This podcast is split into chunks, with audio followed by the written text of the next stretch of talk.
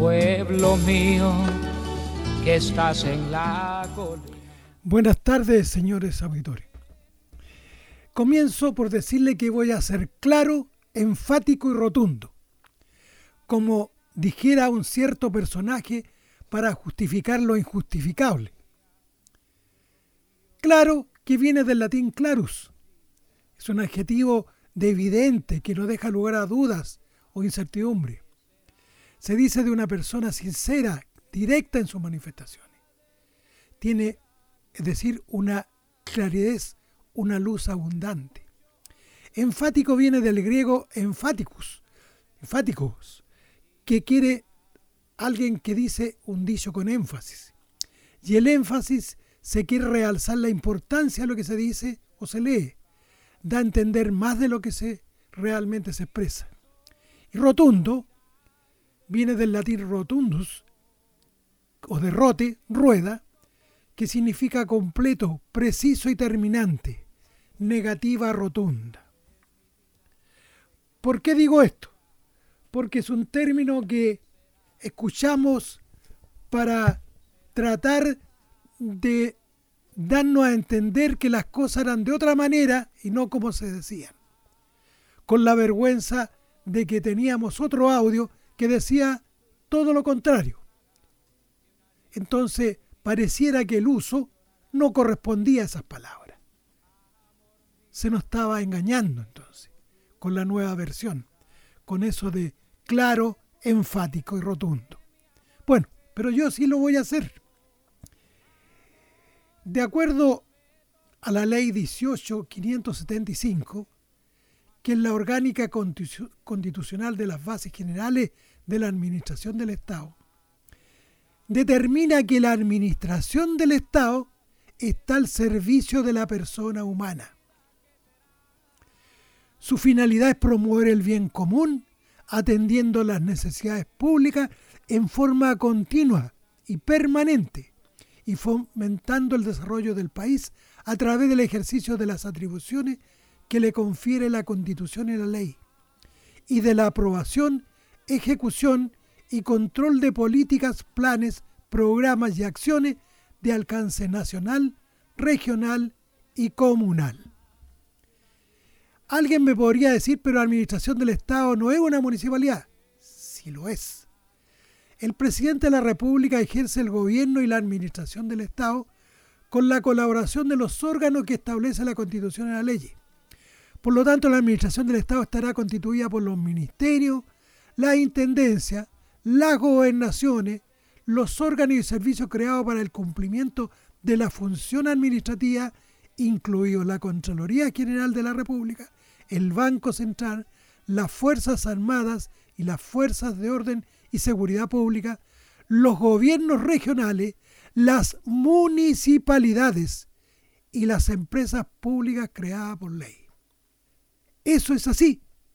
Alguien, cuando nosotros dijimos en un programa pasado que los recortes, no decía que que correspondía a la municipalidad que recortara, pero los recortes son de nuestros impuestos.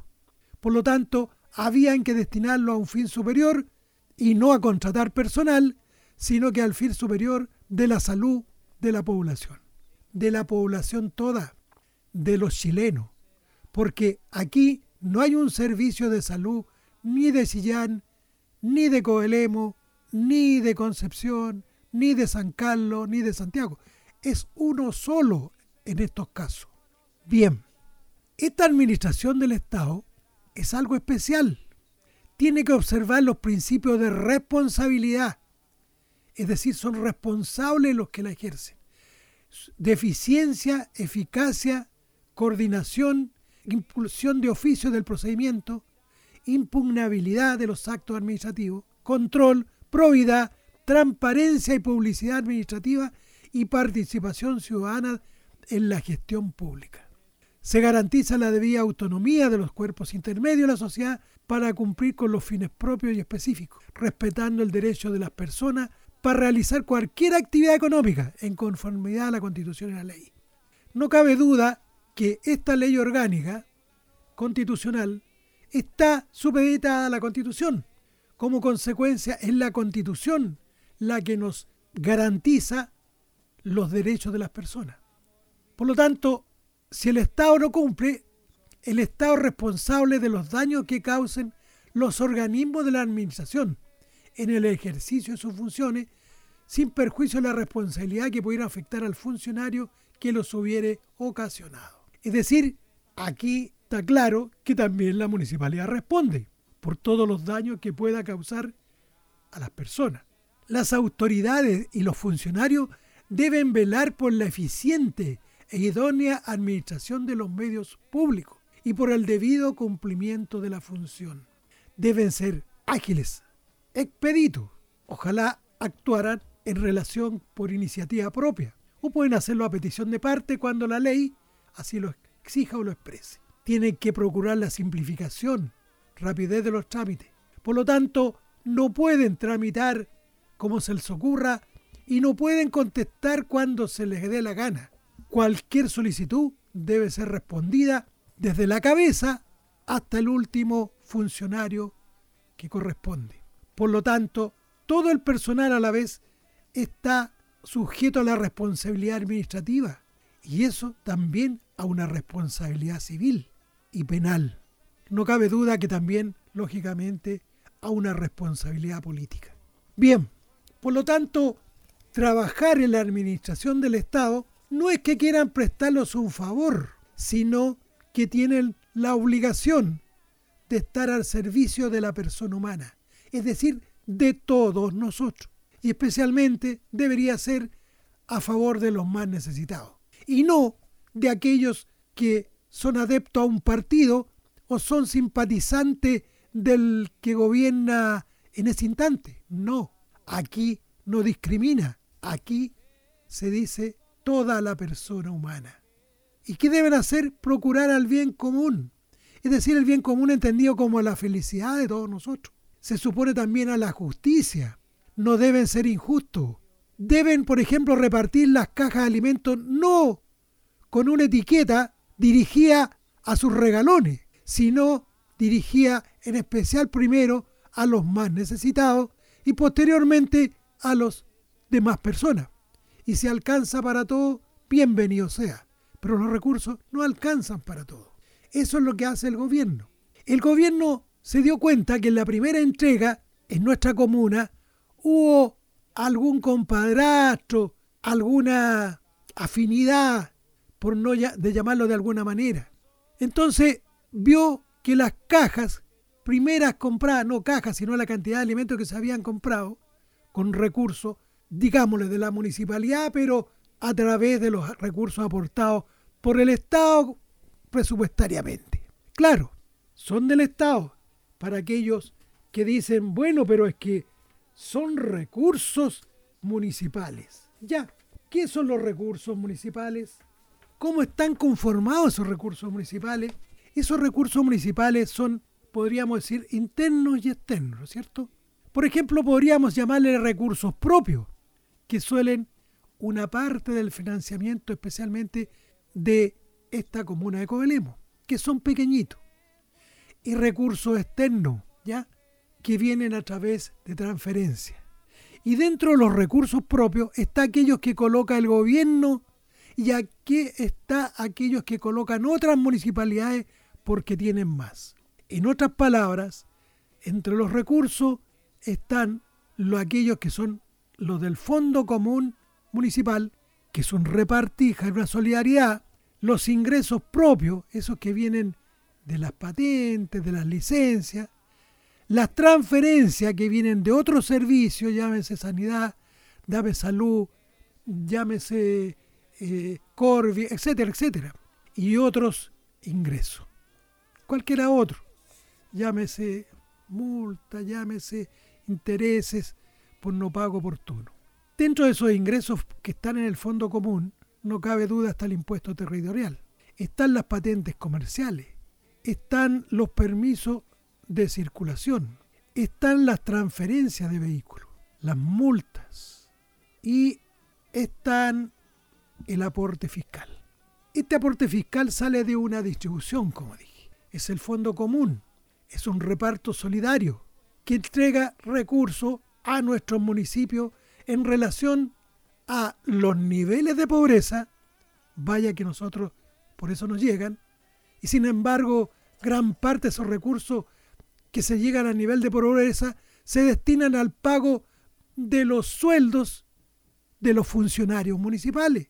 Y lo que es interesante, cuando se pide que se controlen esos dineros, se llama un concurso público de 23 funcionarios. Está bien que tengamos funcionarios para que nos sirvan, pero creo que primero está la necesidad de la gente, de alimentarlo. ¿Acaso no fue esa misma excusa la que se vio que quería protegerse a la gente tratando ilegalmente de cerrar los caminos? Bueno, ¿dónde está la gente? ¿Dónde está esa gente que se quiere ayudar? ¿Se olvidó acaso? Bueno, esta parte de este criterio del nivel de pobreza, de los predios exentos de pago de contribuciones, de la cantidad de ingresos propios generados. Este fondo, que lógicamente en algunas comunas, como Vitacura, Las Condes, Santiago y otras más, son enormes y le alcanzan suficientemente a ellos para pagar todos los sueldos que quieran, pero no nosotros, que nosotros vivimos en realidad de lo que el fisco nos reparte o lo que otras comunas nos entregan. Ahora, los municipios de menores ingresos se subsidian los servicios de la comunidad. ¿Por qué? Porque a las personas que no tengan una capacidad de recursos, lógicamente no se les puede cobrar derecho de aseo, porque sus casas no son casas de ricos, son casas de personas a lo más de clase media hacia abajo. Por lo tanto, está bien que paguen patente los grandes almacenes, pero los pequeños que también pagan, lógicamente contribuyen a esto. Las transferencias que llegan son recursos otorgados por el gobierno central a través de los ministerios, ¿cierto? Especialmente la Subdere. Estos son para realizar e implementar distintos programas o proyectos. Por ejemplo, el programa de mejoramiento urbano, el programa de mejoramiento de barrio, el programa de recuperación de ciudades, entre otros. Es decir, no podemos decir que tenemos una independencia de nuestro presupuesto. ¿Por qué? Porque no es así. Porque dependemos de otros. Es una comuna pobre. Está entre las más pobres de Chile. Sin embargo, parece increíble que la primera autoridad del alcalde gane más de 7 millones de pesos. Eso lo dice la página de transparencia de los sueldos pagados en mayo. Alguien me podría decir, pero antes no, pero antes sí. Sí, afortunadamente el alcalde o los alcaldes no ganan sueldos o horas extraordinarias. ¿Y por qué no ganan horas extraordinarias? Porque es decir, si trabajan tanto. Bueno, en alguna otra parte será, pero excepto o en un antiguo periodo, pero ahora aquí en nuestra comuna eso no se ve mucho. Y eso pasa porque los alcaldes se les dio a fin que no recibieran horas extraordinarias, porque tendrían que dárselas ellos mismos, que tienen derecho a percibir una asignación de superior inherente al cargo, imponible y tributable. Y esa tiene el carácter de renta, para todo efecto legal. Esa corresponde al 100% del sueldo base y de la asignación municipal. ¿Se fija usted? Esto es incompatible con la percepción de pago de horas extraordinarias, dice la ley. Porque si no fuera así, lógicamente yo creo que no se respetaría, como no se respetaba antes de que saliera esta norma o este inciso fuera modificado. También, lógicamente, no puede tener ningún otro pago de beneficio económico de origen privado o público. O sea, no podría ejercer otra piquita en otro lado, en la parte pública ni en la privada, con excepción de aquella que tiene relación con una actividad docente, pero hasta cierto matiz, hasta cierto número de horas. Porque es lógico, se supone que los alcaldes tienen un conocimiento no superior, un conocimiento que gracias a todos los chilenos han adquirido. Digo a todos los chilenos porque los organismos de educación en los cuales nos educamos han sido hechos con plata de todos los chilenos. Y usted dice, pero yo no pago. Sí, pero ¿y el IVA, que es la fuente de recaudación más grande que tiene Chile? ¿Acaso no? Es interesante. Si uno va, y yo creo que es obligatorio, y no podría ser que los funcionarios se aprendieran la Ley Orgánica Constitucional de Municipalidades, la 18.695, porque de cierta manera, igual que los concejales, y el alcalde debería echarle una leíta. ¿Y por qué digo esto? Porque, ¿se acuerda usted cuando dijimos que el presupuesto, por ejemplo, tenía que ser aprobado antes de diciembre? Y que el presupuesto debería ser presentado al Consejo para su aprobación. Ya, y que el presupuesto debía reflejar las estrategias, políticas, programas y metas aprobadas por el Consejo a proposición del alcalde, que pasó en diciembre. Bueno, eso, lógicamente, lo presentaron en diciembre, ¿no es cierto? Y eso tenía que haberlo entregado al Consejo de la Sociedad Civil para que diera su opinión, o antes haberlo recibido para escucharlo. Esa es participación. No hacer un presupuesto entre cuatro paredes, como comúnmente se hace. Y lo que digo, ¿por qué debe leerse? Porque en este presupuesto, cuyo decreto tengo aquí, que fue aprobado en diciembre del año pasado, aparece...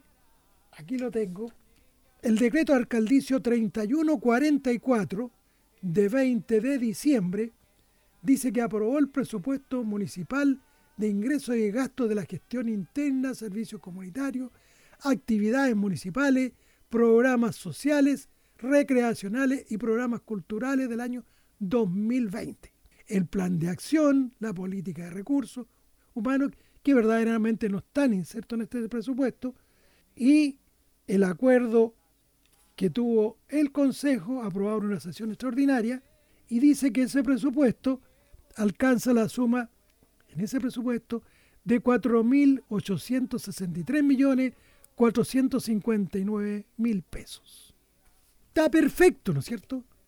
Pero no es perfecto cuando es la mitad, porque el presupuesto municipal debe incluir anexos informativos, que no los conocemos y que seguramente con probabilidad tampoco los conocen los concejales. Los proyectos provenientes del Fondo Nacional de Desarrollo Regional, de las inversiones sectoriales, de asignación regional, del subsidio de agua potable y de otros recursos provenientes de terceros con sus correspondientes presupuestos.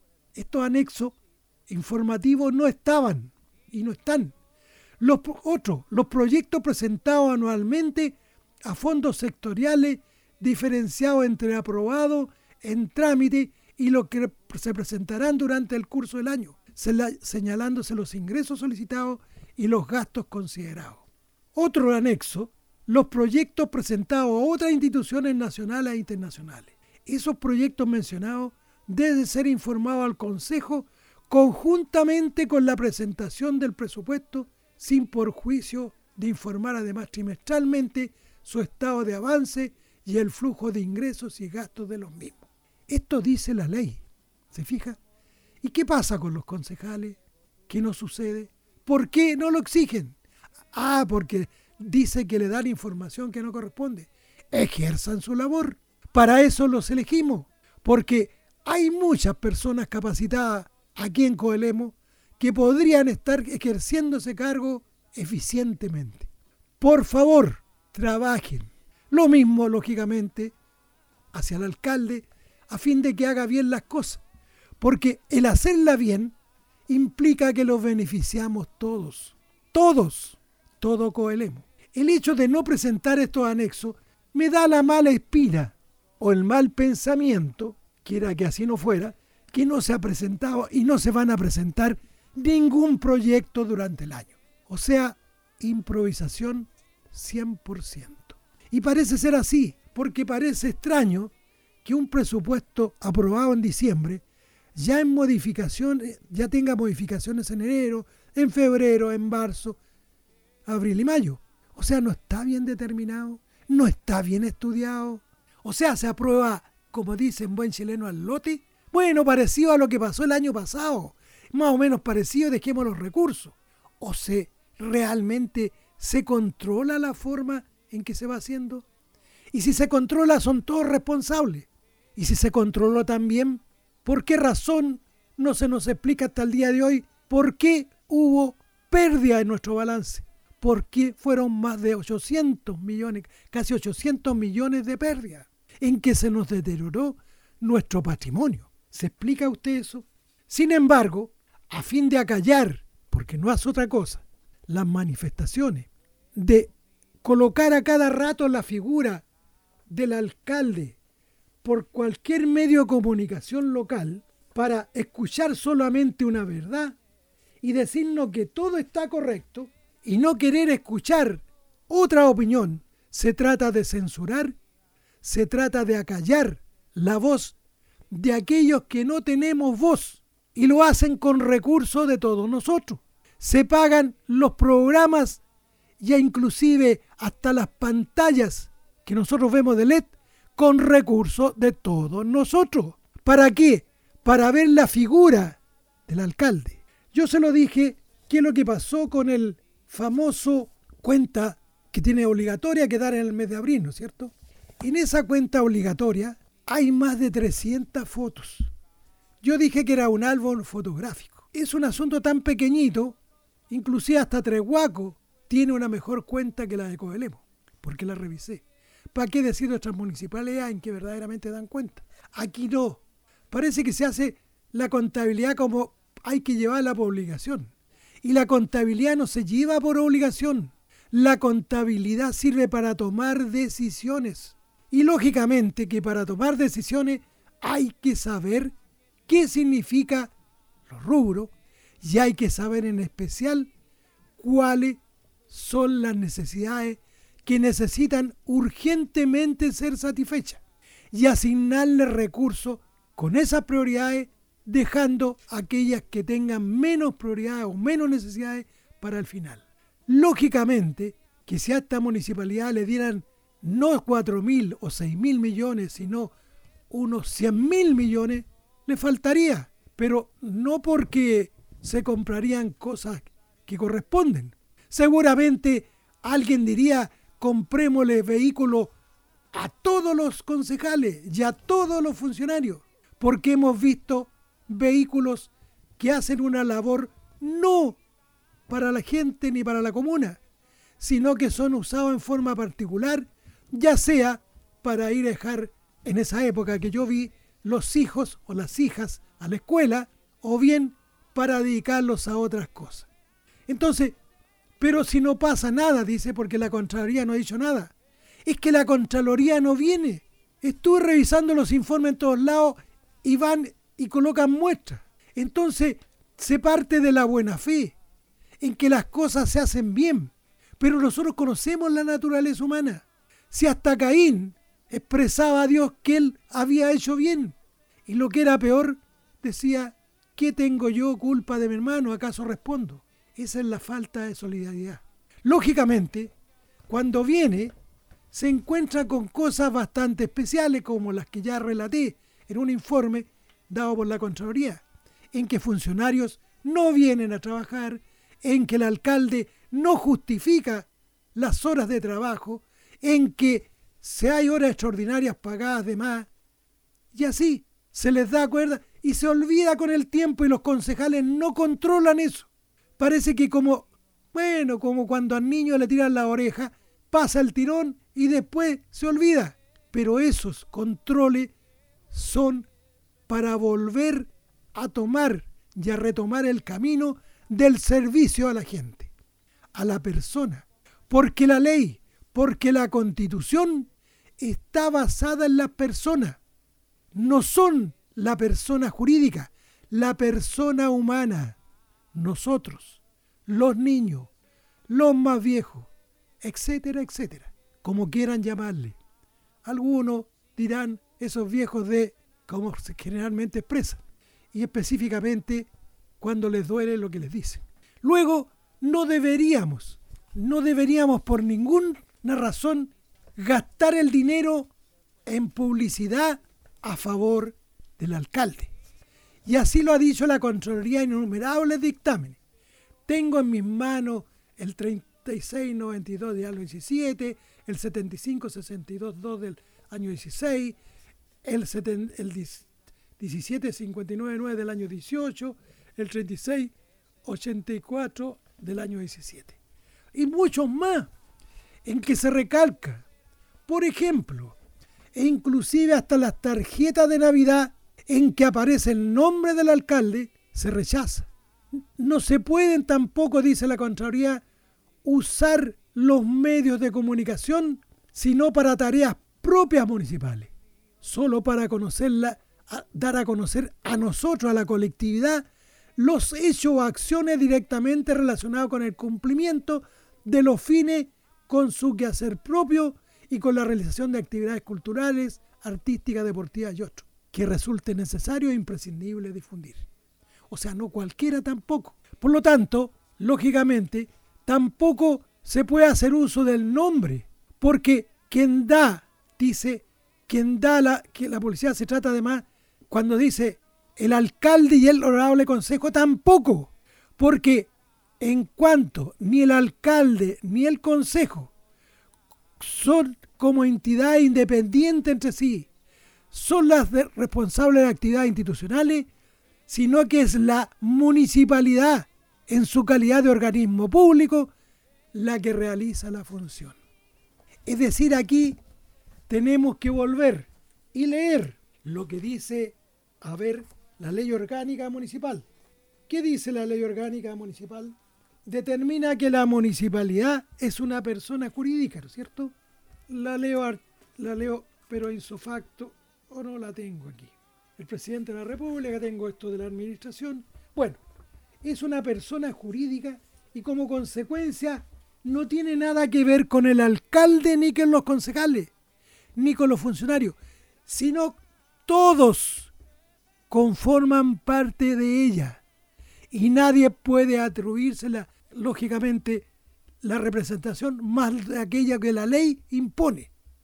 Y la ley dice que representa significa que no es lo mismo, nos representa a nosotros, representa el alcalde en los judiciales, lo dice, porque si no lo dijera tendría que ser la propia institución.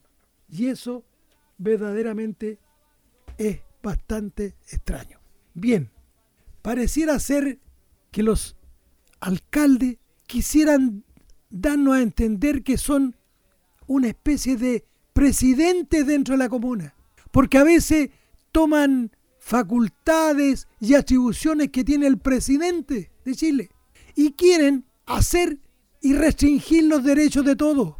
Por ejemplo, una ordenanza, lógicamente tratan de hacer que son el alcalde y los concejales, están desbocadas y como consecuencia van más allá de la ley y por lo tanto son nulas.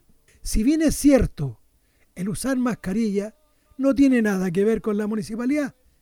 No obstante, hay una ordenanza que se sacó y como si eso hubiera solucionado, cuando ya a través del Ministerio de Salud se había exigido eso. Bueno, lo que abunda no daña y lógicamente esa ordenanza no está de más, pero si fuera sola no cumpliría con su función.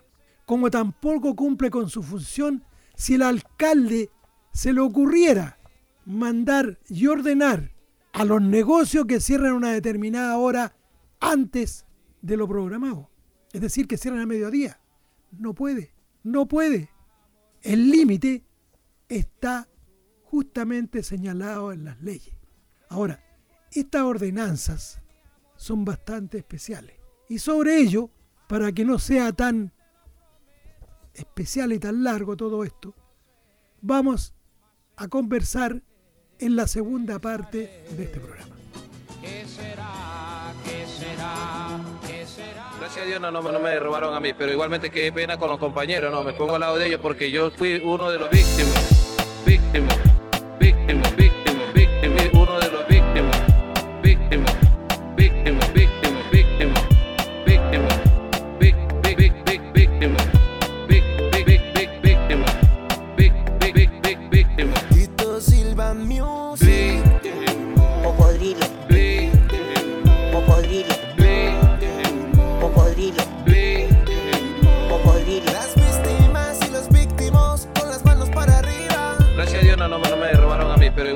pena con los compañeros, no, me pongo al lado de ellos porque yo fui uno de los víctimas, uno de los víctimas.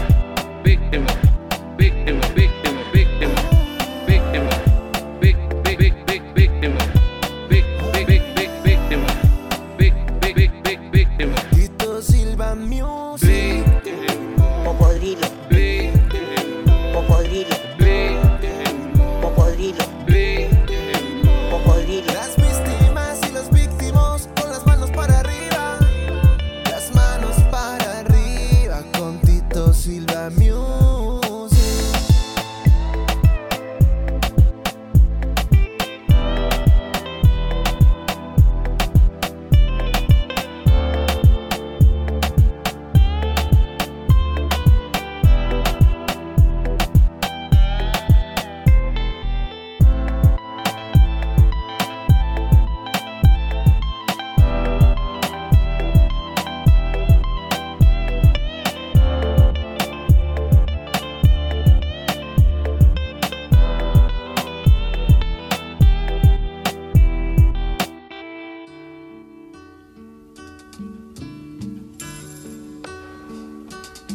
Pueblo mío, que estás en la colina. Bueno, con este sentido de la pandemia, parecen que la gente, los alcaldes, han creído que están en condiciones de hacer su propaganda política, para hacérselo simpático y para hacer más populares.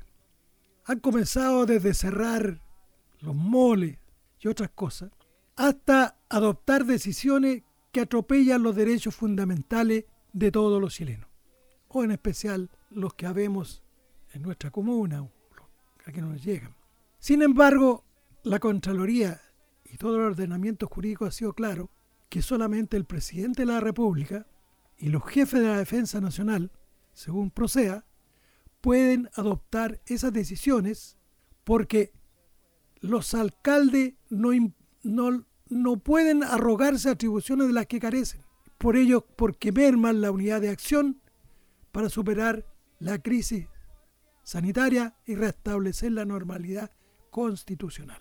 Y nosotros todavía los vemos dando recetas magníficas, algunos hasta querellándose contra el presidente de la República. Sí llega a dar risa todo esto. Se creen los salvadores de la humanidad.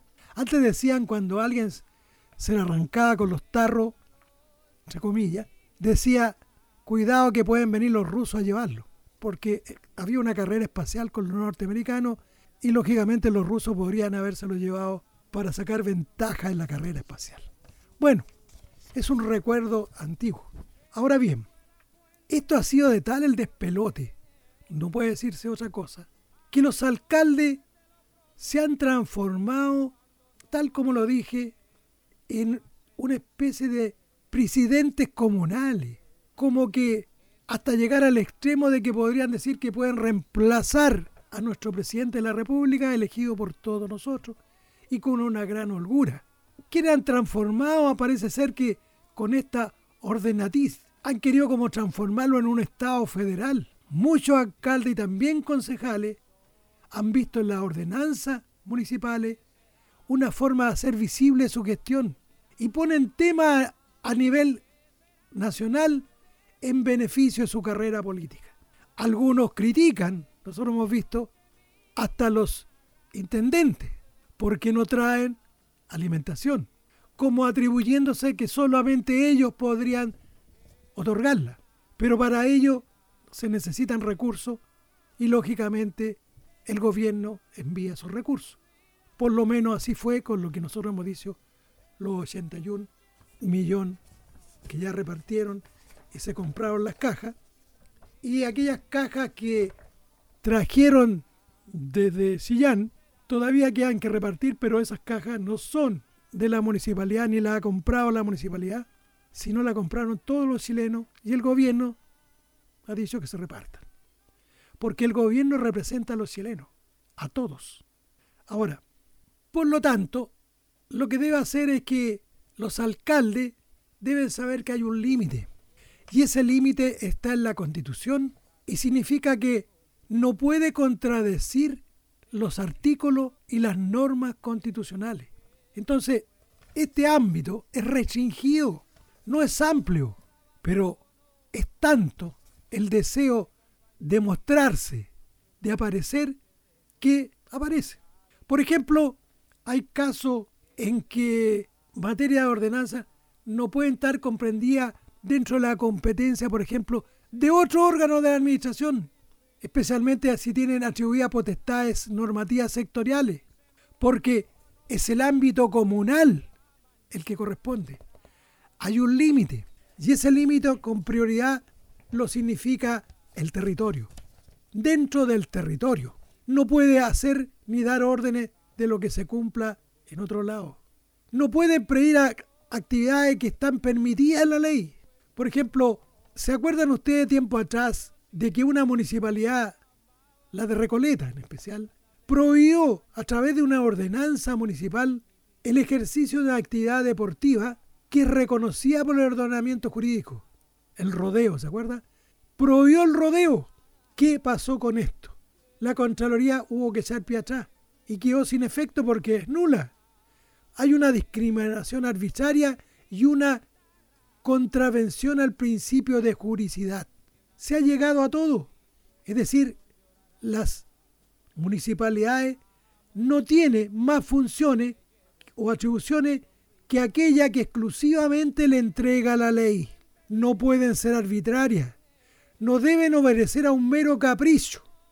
Desgraciadamente, cuando se dicta una ordenanza, y dado que los decretos municipales no tienen trámite de toma razón, sino que se registran, muchos de ellos tienen que ser anulados posterior a su aprobación.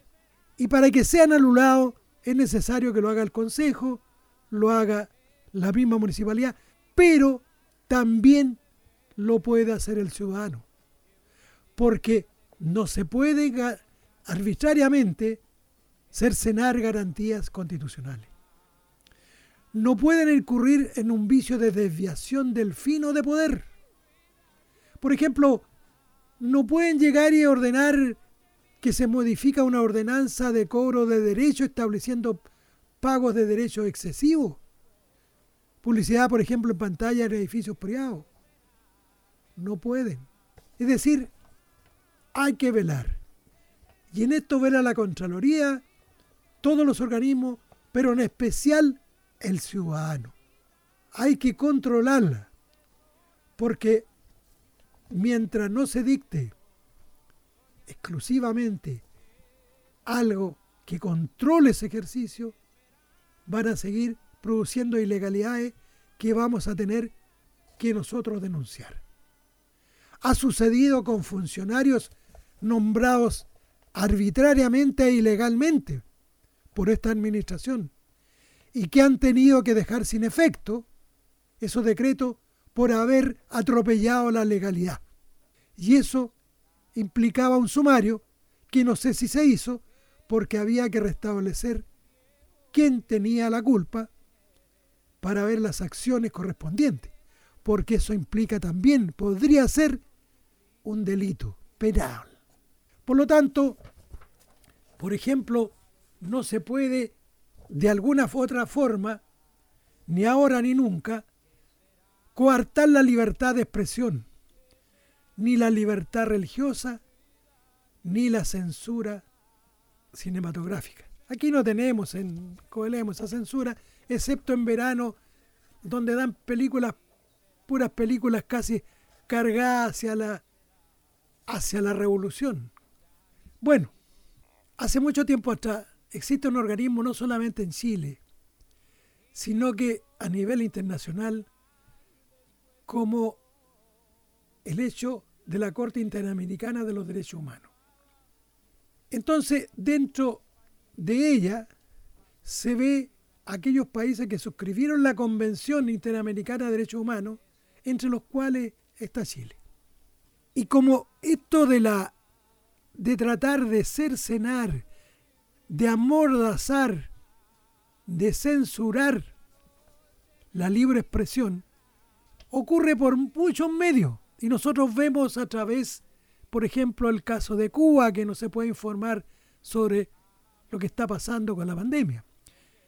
Nicaragua nadie cree y Venezuela menos, porque una sola opinión, tal como de repente quieren hacer aquí que hubiera una sola opinión en Coelemu, y esa opinión que dice que todo está bien con una persona que siendo funcionario municipal, así tengo entendido, ya que está contratado, alaba todo lo que el alcalde hace, lo eleva y hasta inventa que los computadores que le dan a los séptimos años son gestión exclusiva, poco menos, del alcalde.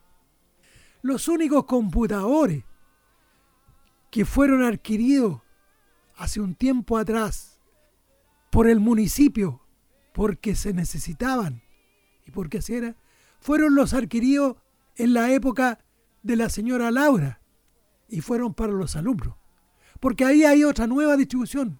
En la actualidad son todos los séptimos años del país los que tienen derecho a ello. Y no es por la gestión de un alcalde, de este alcalde, de ningún alcalde. Como tampoco son los canastos o las cajas de alimentos gestión de este alcalde, de otro alcalde y de ningún alcalde. Es decir, hay muchas moscas, ¿no es cierto?, que dicen hacer, pero no vemos fruto, ni siquiera proyecto. Ahora, lógicamente, este asunto se presta para grandes abusos. Y se llegó hasta el extremo de decir que solamente tenían libertad de expresión a través de cualquier medio. Pasó en Costa Rica, los periodistas, ya había que ser colegiados. Y eso era incompatible con el artículo 13 y es de la Convención Interamericana de Derechos Humanos. La expresión, la manera de restringir la libertad de pensamiento que junto con la de expresión es inherente a cada ser humano. No corresponde a alguien que la dé. Hasta la guagua dicen agú y los pollitos dicen pío. Sería conveniente a lo mejor amordazarlo para que ahora con el hambre los hijos de aquellos que no tienen, ¿no es cierto?, no puedan llorar. Eso se le ocurriría a un dictador o a alguien que quiere decir que todo el mundo está bien. Entonces, ¿se acuerda que en Chile inclusive se llegó a sancionar? O sea, digamos, no se censuró una película en la cual era la pasión de Cristo, ¿no es cierto? ¿Se acuerda? Hace mucho tiempo atrás. Bueno, usted es más joven que yo, así que no debe acordarse. Todo por moral.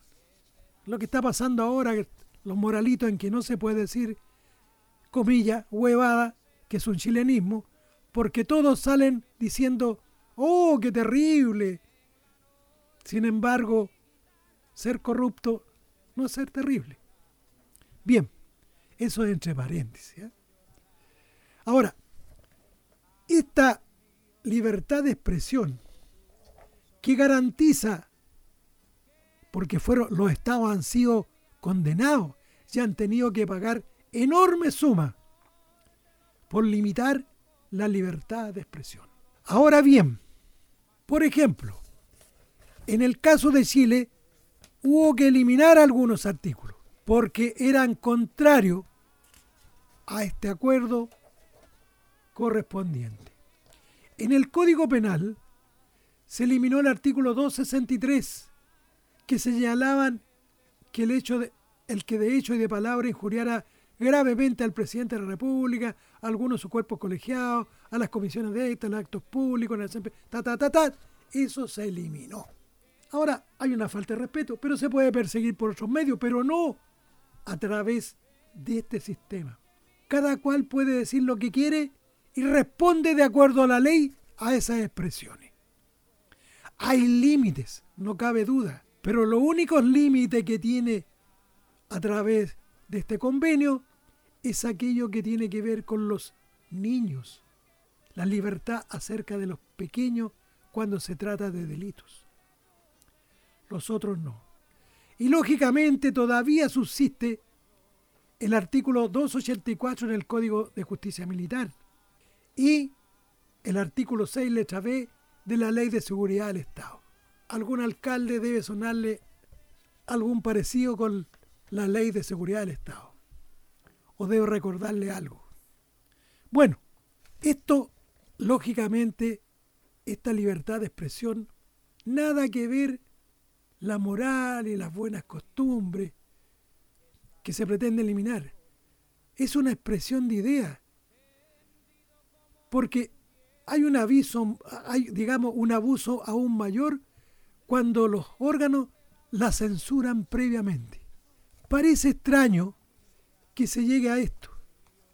Algunos tratan de alguna manera de censurar la libertad de expresión y compran todos los medios, o se hacen dueños o monopolizan el hecho de decir, de la expresión. Creen que financiando con los recursos de todos nosotros los medios de comunicación, esa es la única manera de saber lo que pasa. Y vemos que lo que pasa en la municipalidad no es tan transparente. A pesar que una página tiene que hacer y determinar todos los decretos que se dicten. Sin embargo, hay algunos que se dictan y otros no. Desconocemos muchas cosas. Y cuando alguien pregunta algo, se esconde. Como si se ocultara algo. Y la ley es bien clara. Específicamente la transparencia. Como son recursos de todos, tenemos derecho a saber de todo, con excepción de algunas cosas, por supuesto. La seguridad del país, ¿no es cierto? Para los espías. Las cosas que sean secretas. Aquellas que tengan que ver con cosas privadas, pero siempre y cuando el privado no lo acepte. Porque ahí sí, y siempre que sea lógico. Lo que dice la ley y no lo que quiera. Por lo tanto, este programa, hecho a través de esta radio pluralista, que acepta a cualquier persona que venga a contratar con ella, pagando los derechos correspondientes, puede hacerlo. Y no tratar de que un programa no salga y entonces si no sale, yo le compro a usted espacios. Por eso que usted no puede contratar en otras radios, porque los dueños de esas radios sienten el temor de que los dineros que reciben de la municipalidad, es decir, de todos nosotros, los dejen aparte.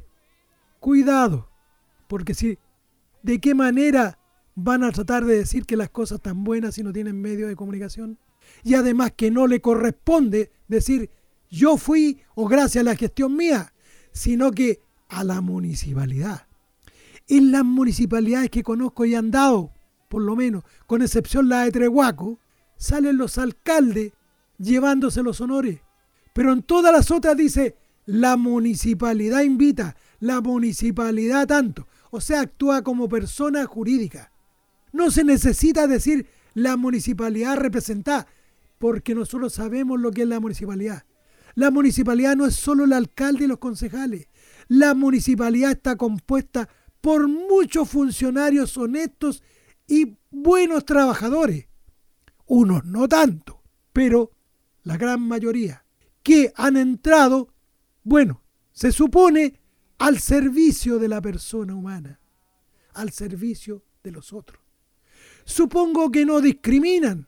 Supongo que cuando hace algo mal, se lo dicen al jefe para que lo corrija. Y el jefe supongo que no se enojará, porque si no nos perjudica a todos. Callar la verdad nunca ha sido lo mejor. Tenemos que decir que la verdad duele, pero peor de todo, y duele mucho más, es la mentira. La mentira, por ejemplo, expresarle y prometerle a otro que le voy a construir casas y realmente ni siquiera los planos, ni siquiera nada de ello está hecho. Eso es reírse. Eso ha sido una mentira. A quien le toque que le llegue, ustedes conocen. Así se hizo en las campañas y probablemente seguiremos esperando. Sí, hasta la farmacia popular hace tiempo que dice que está y sin embargo todavía no llegan medicamentos. Están comprando muebles, están comprando cajas, Eso sale a través de las compras de Mercado Libre, pero nada más. Y ahora que nos hacía tanta falta. Es decir, cuando pase el periodo del coronavirus, a lo mejor sale la farmacia. Y a lo mejor ya no es necesario debido a que los medicamentos probablemente van a bajar. Una decisión para ser buena tiene que ser oportuna. La información tiene que ser oportuna. Por eso es que exigimos que se actualice la información. No se esconda como se esconde hasta el día de hoy. Que la sepa todo el mundo.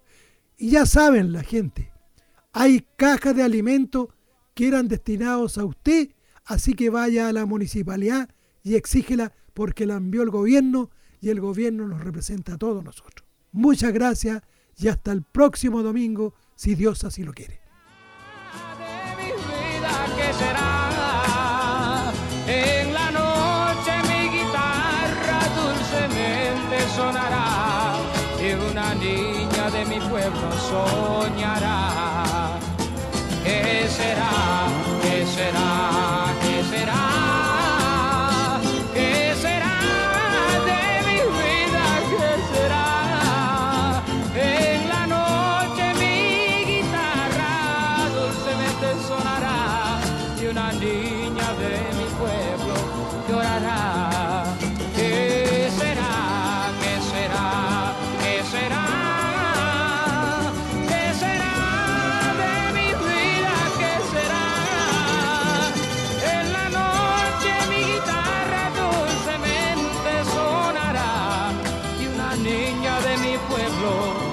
Soñará, ¿qué será?